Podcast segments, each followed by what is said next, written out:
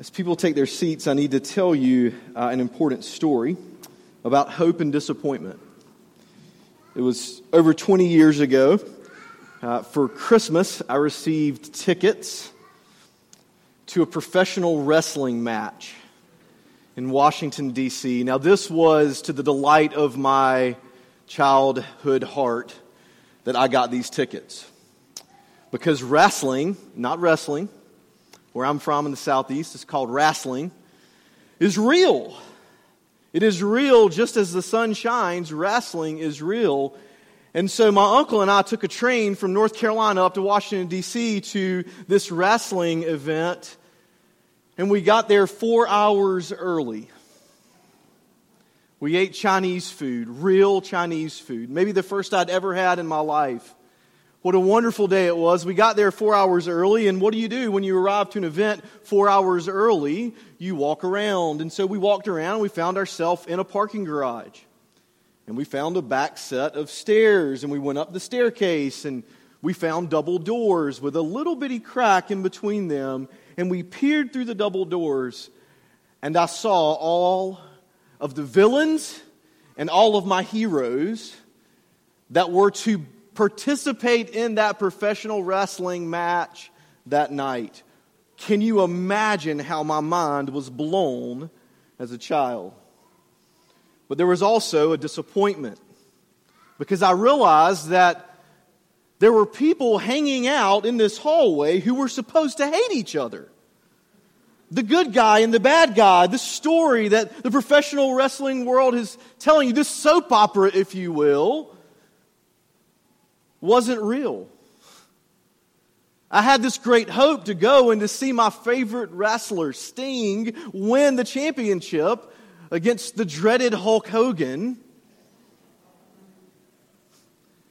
And they were sitting there talking like colleagues around a water cooler. I stopped watching wrestling after that, maybe for my sanctification. And the object of my hope was lacking. It was lacking in substance. It was lacking in truth. It was lacking in something that could actually give life to me. And so disappointment ensued. The scripture that we read today is not professional wrestling. It does not lack truth. It does not lack power. Instead, it points us to the worthiness of our good God.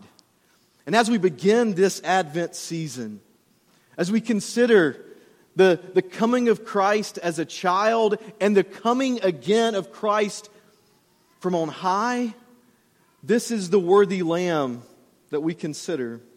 Revelation chapter 5, we'll read all, uh, all 14 verses. You can follow along in your copy of the scriptures or in your worship guide. Then I saw in the right hand of him who was seated on the throne a scroll written within and on the back and sealed with seven seals. And I saw a mighty angel proclaiming with a loud voice, Who is worthy to open the scroll and break its seals? And no one in heaven or on earth or under the earth was able to open the scroll or to look into it. And I began to weep loudly because no one was found worthy to open the scroll or to look into it. And one of the elders said to me, Weep no more. Behold, the lion of the tribe of Judah, the root of David, has conquered so that he can open the scroll and its seven seals. And between the throne and the four living creatures and among the elders, I saw a lamb standing, standing as though it had been slain, with seven horns and with seven eyes, which are the seven spirits of God sent out into all the earth. And he went and took the scroll from the right hand of him who was seated on the throne. And when he had taken the scroll, the four living creatures and the 24 elders fell down before the Lamb, each holding a harp and seven bowls full of incense, which are the prayers of the saints. And they sang a new song, saying, Worthy are you to take the scroll and to open its seals, for you were slain and by your blood you ransomed people for God from every tribe and language and people and nation, and you have made them a kingdom and priests to our God, and they shall reign on the earth. And then I looked and I heard around the throne the living creatures and the elders, the voice of many angels, numbering myriads of myriads and thousands of thousands, saying with a loud voice, Worthy is the Lamb who was slain to receive power and wealth and wisdom and might and honor and glory and blessing. And I heard every creature in heaven and on earth and under the earth and in the sea and all that is in them saying, To him who sits on the throne and to the Lamb be blessing and honor and glory and might forever and ever. And the four living creatures said, Amen. And the elders fell down and worshiped. Let me pray. God, thank you so much for your word. Thank you, Lord, that John has given us this account of, of pulling back the curtain and seeing the spiritual realities of Advent. Lord, that you have come and that you will come again. And Father, we pray that we might experience you through this season. It's in the name of the Father and the Son and the Holy Spirit. I pray. Amen. Amen.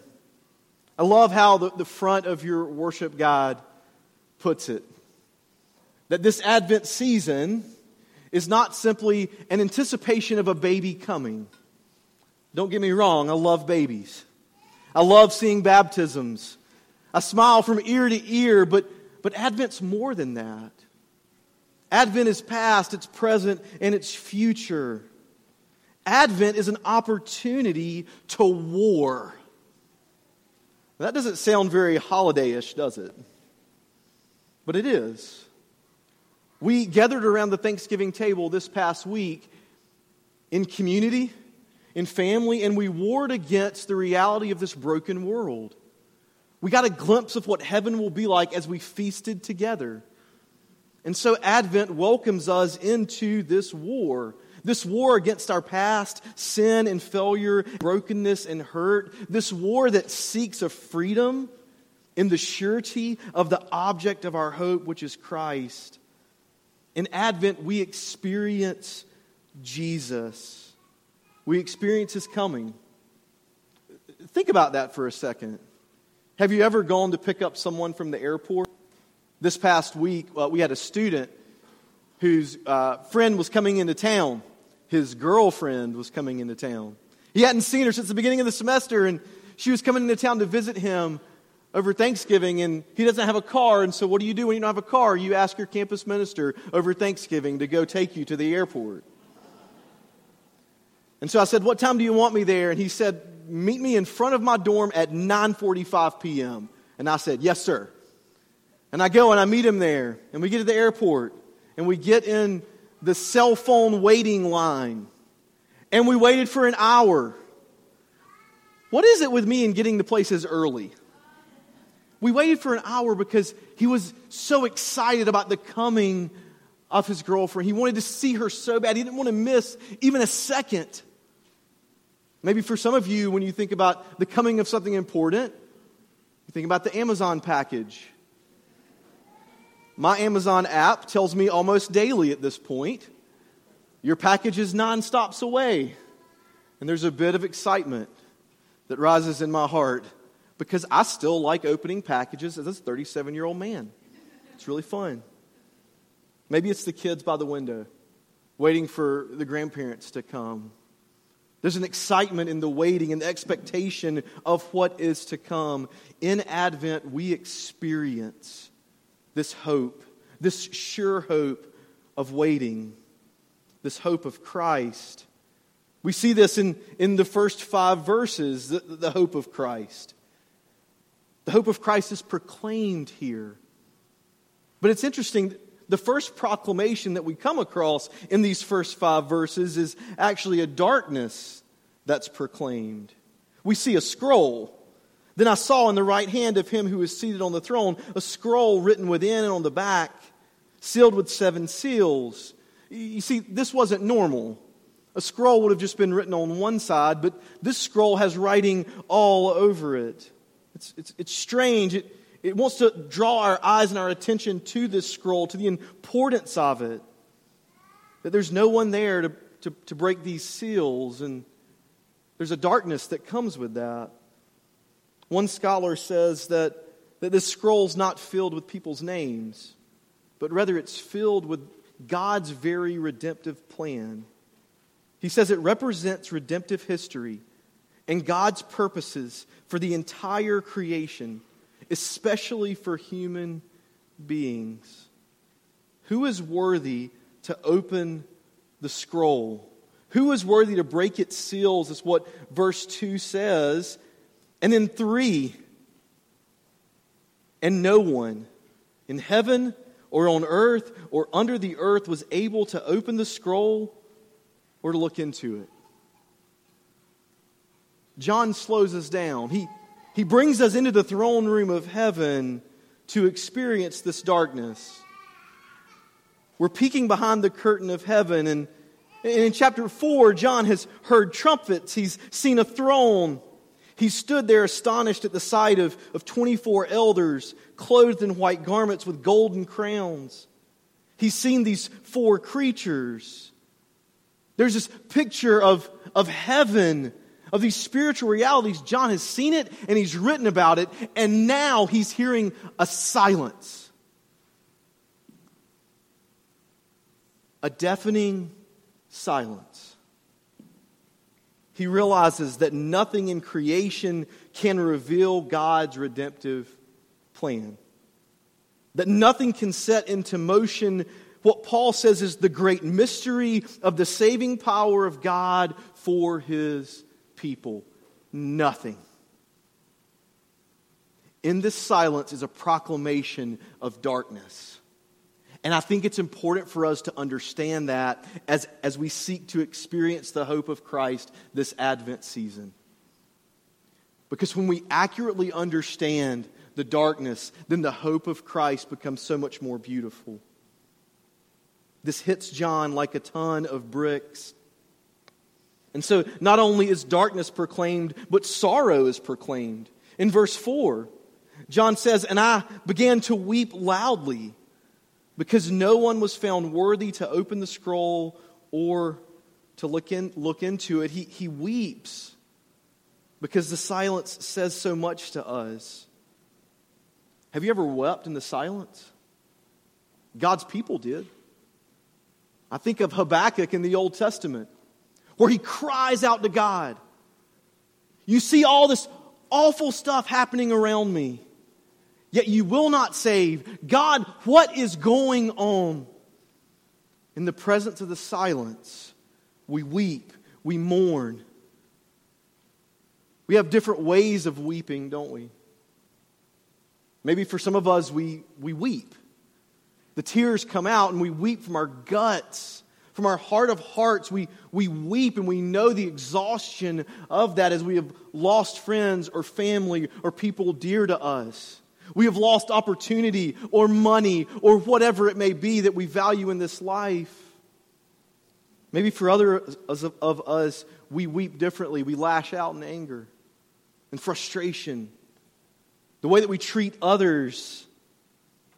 Sorrow is proclaimed. Have you ever wept? The silence means that hopelessness wins and that brokenness, the brokenness that John has felt as a sinner on this earth, will overcome and be too much.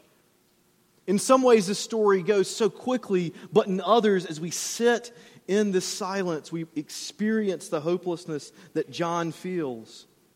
Enough for him to weep. No one was found worthy. This is in a legal sense that no one was found worthy. It's not that there was this line of people who were going up trying to break the seals and uncover God's redemptive plan.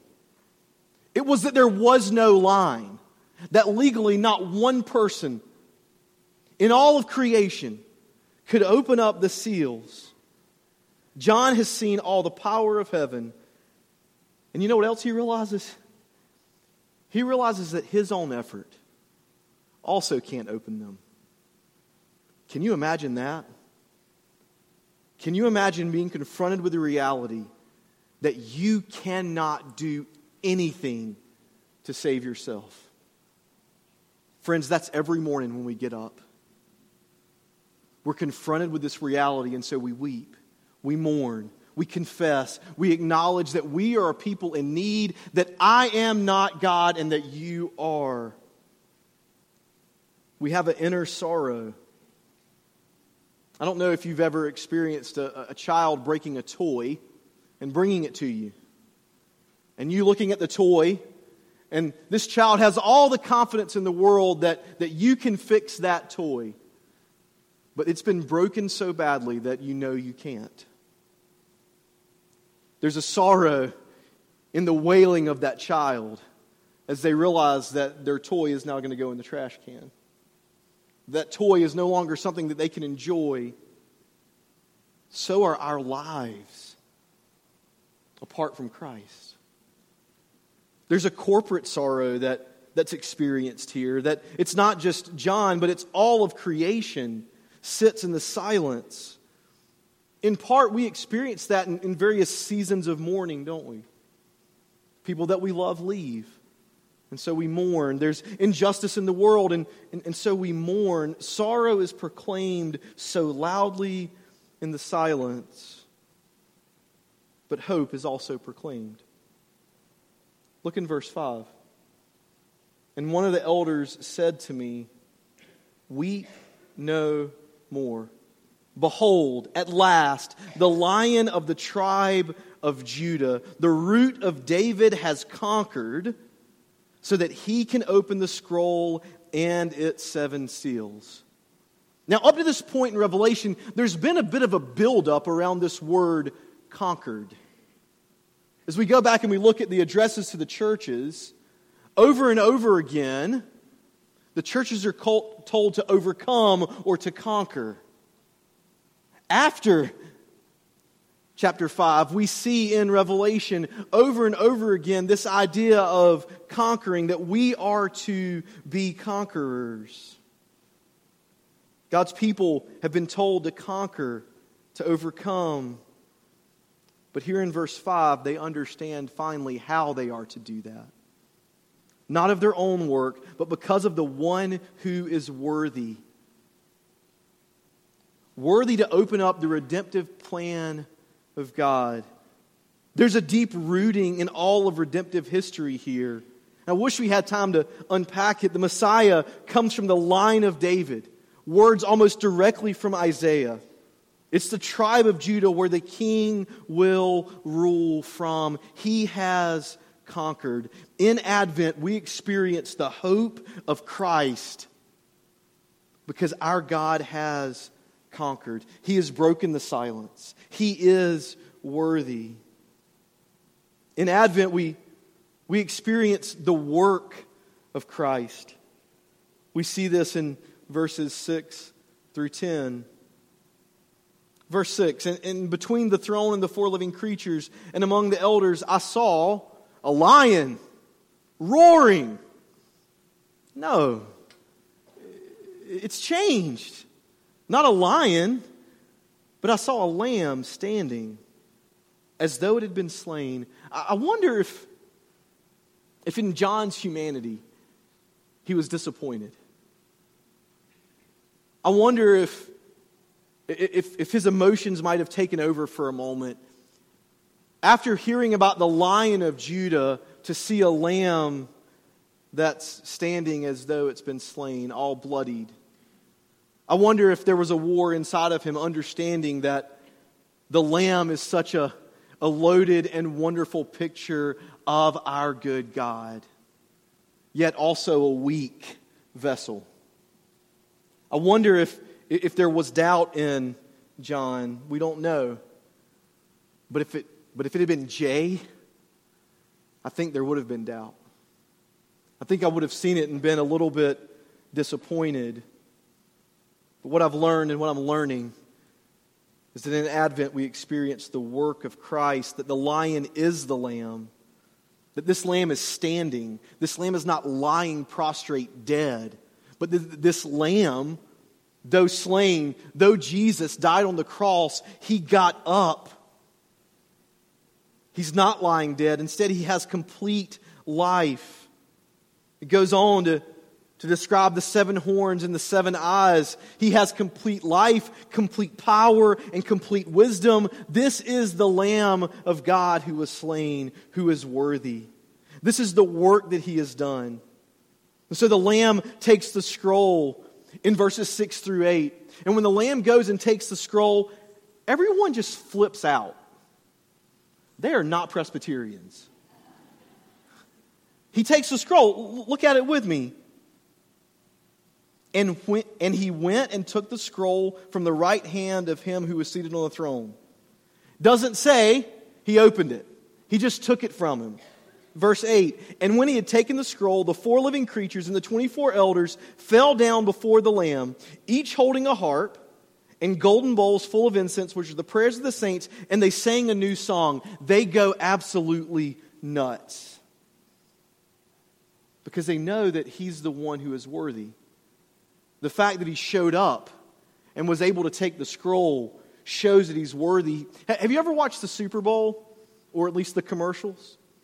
And then after all of that, we get to the, the, the trophy ceremony where the MVP takes the trophy, and as soon as he receives the trophy and holds it up, everybody goes ballistic because he's earned it, because they love him. Jesus takes the scroll without even opening it, opening it. He shows up, he takes the scroll, and all of heaven, all of creation goes ballistic because they, they know that he is worthy we simultaneously celebrate both the first and the second coming of Christ in Advent, his work. Not because Jesus was able to successfully make it through life without sinning, and so now he's worthy. Jesus was sinless. But Jesus was worthy when he showed up as a baby. No, we celebrate his coming, his advent, because when he took on flesh, he had already won. He was already worthy. The work that he would do was sure. While he had to do it, there was confidence.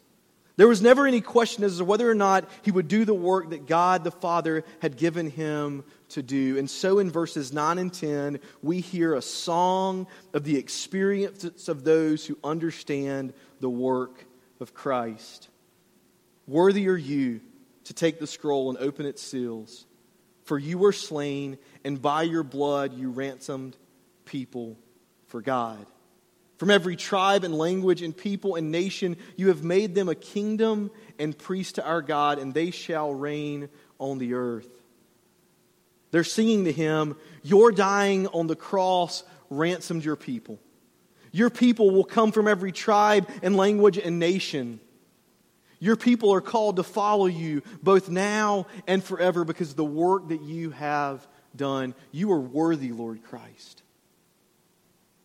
In Advent, we experience the hope of Christ, the work of Christ, and finally, in Advent, we experience the redemption found in Christ. In these last few verses, there's, there's almost this, this redemption that happens point for point from the darkness that we once experienced.